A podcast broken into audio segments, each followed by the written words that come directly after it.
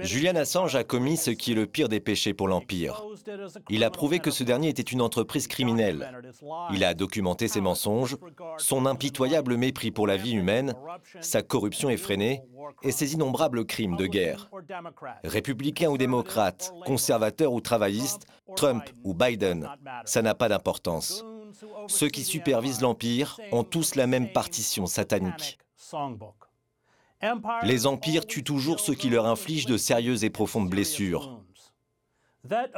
Qu'Assange, dont la santé physique et psychologique est précaire et qui a subi un AVC le 27 octobre pendant une procédure judiciaire, soit condamné à mort ne devrait pas surprendre. Voilà dix ans qu'il est détenu, sept ans dans l'ambassade d'Équateur à Londres et presque trois ans dans la prison de haute sécurité de Belmarsh, où il doit faire face à l'absence de lumière naturelle et d'exercice, ainsi qu'à d'incessantes menaces, pressions, à l'anxiété et au stress. Ses yeux étaient désynchronisés, sa paupière droite ne se fermait pas, sa mémoire était brouillée. C'est ce qui a expliqué sa fiancée, Stella Morris, en parlant de son AVC. Sa progressive détérioration physique et psychologique l'a amené à avoir des hallucinations, à la dépression. Il prend des antidépresseurs et des médicaments antipsychotiques. Il a été observé marchant dans sa cellule avant de s'effondrer, se donnant un coup au visage et se frappant la tête contre le mur. Il a passé des semaines dans l'aile médicale de la prison de Belmarsh. Les autorités pénitentiaires ont trouvé une moitié de lame de rasoir sous ses chaussettes. Il a à plusieurs reprises appelé une ligne de prévention du suicide, gérée par les Samaritains, car il pense mettre fin à ses jours des centaines de fois par jour. Les bourreaux n'ont pas encore achevé leur sordide travail.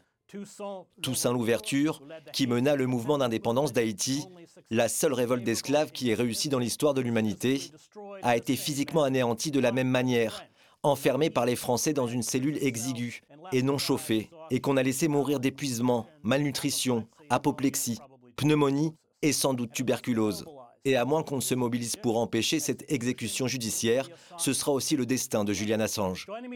Me rejoint pour discuter de l'exécution au ralenti de Julian Assange, son père, John Shipton. John, avant de commencer, je voudrais mentionner le très bon livre de Niels Melzer concernant le procès de Julian Assange et où il décrit avec des détails abominables toutes les anormalités légales qui ont été utilisées en plus du sapage de réputation. Tout ce qui a été fait contre votre fils depuis 2010 et la publication des Iraqi Warlogs.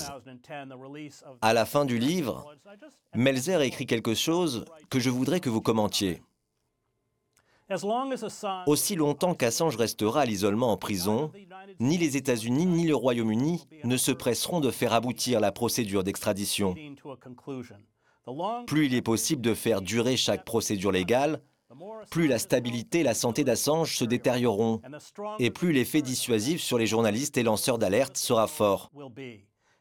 Comme les autorités le savent parfaitement, il ne reste plus beaucoup de temps avant que la résistance d'Assange ne cède. S'il devait mourir en prison, ou si sa santé mentale devait se détériorer au point de le voir être dépossédé de ses capacités légales et enfermé dans un institut psychiatrique pour le reste de sa vie, l'affaire pourrait être close sans peur d'un précédent judiciaire où le 4 janvier 2021 serait classé par un panel de juges consciencieux de haute cour britannique, de la Cour européenne des droits de l'homme ou en fin de compte par la Cour suprême des États-Unis. Je voudrais que vous en parliez. Je vais dans le même sens que Niels Melzer, comme vous je suppose. Je pense que c'est le vrai but de la longue détention d'Assange. Et je voulais savoir si vous pouviez commenter cela. Bonjour Chris. Merci de me recevoir.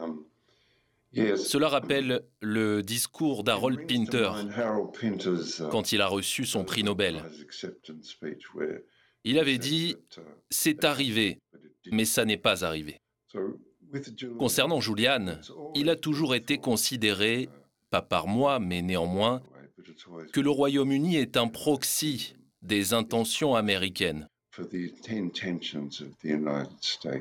Ce qui en réalité est faux. La torture est le fruit des institutions. Le service des poursuites judiciaires de la couronne, le bureau des affaires étrangères et le pouvoir judiciaire. Ce sont ces gens qui font cela.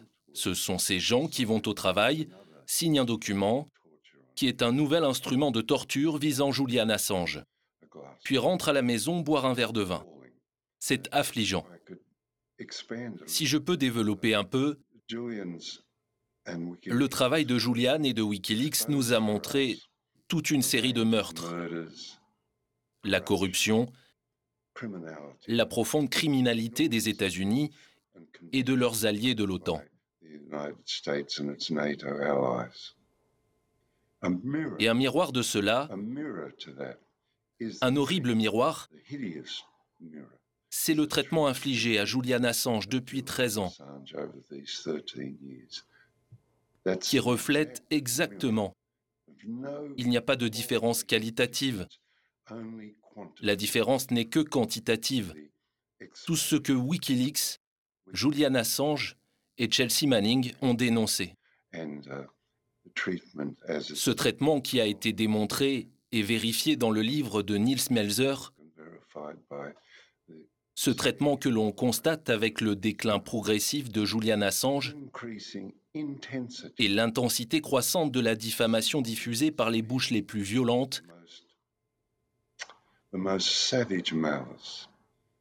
la haine la plus vicieuse, les plus malhonnêtes calomnies, mensonges qui ont entouré Julian comme une tornade ces 13 dernières années.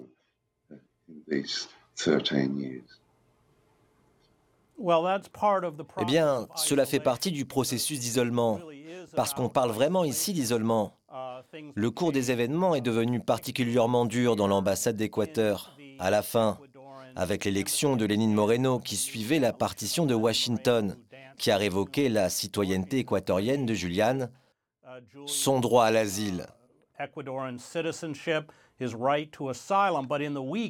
Dans les semaines qui ont précédé, et vous étiez peut-être dans l'ambassade à ce moment-là, il y a une campagne pour, essentiellement, essayer de le faire sortir. Et l'un des détails que je ne connaissais pas avant de lire le livre,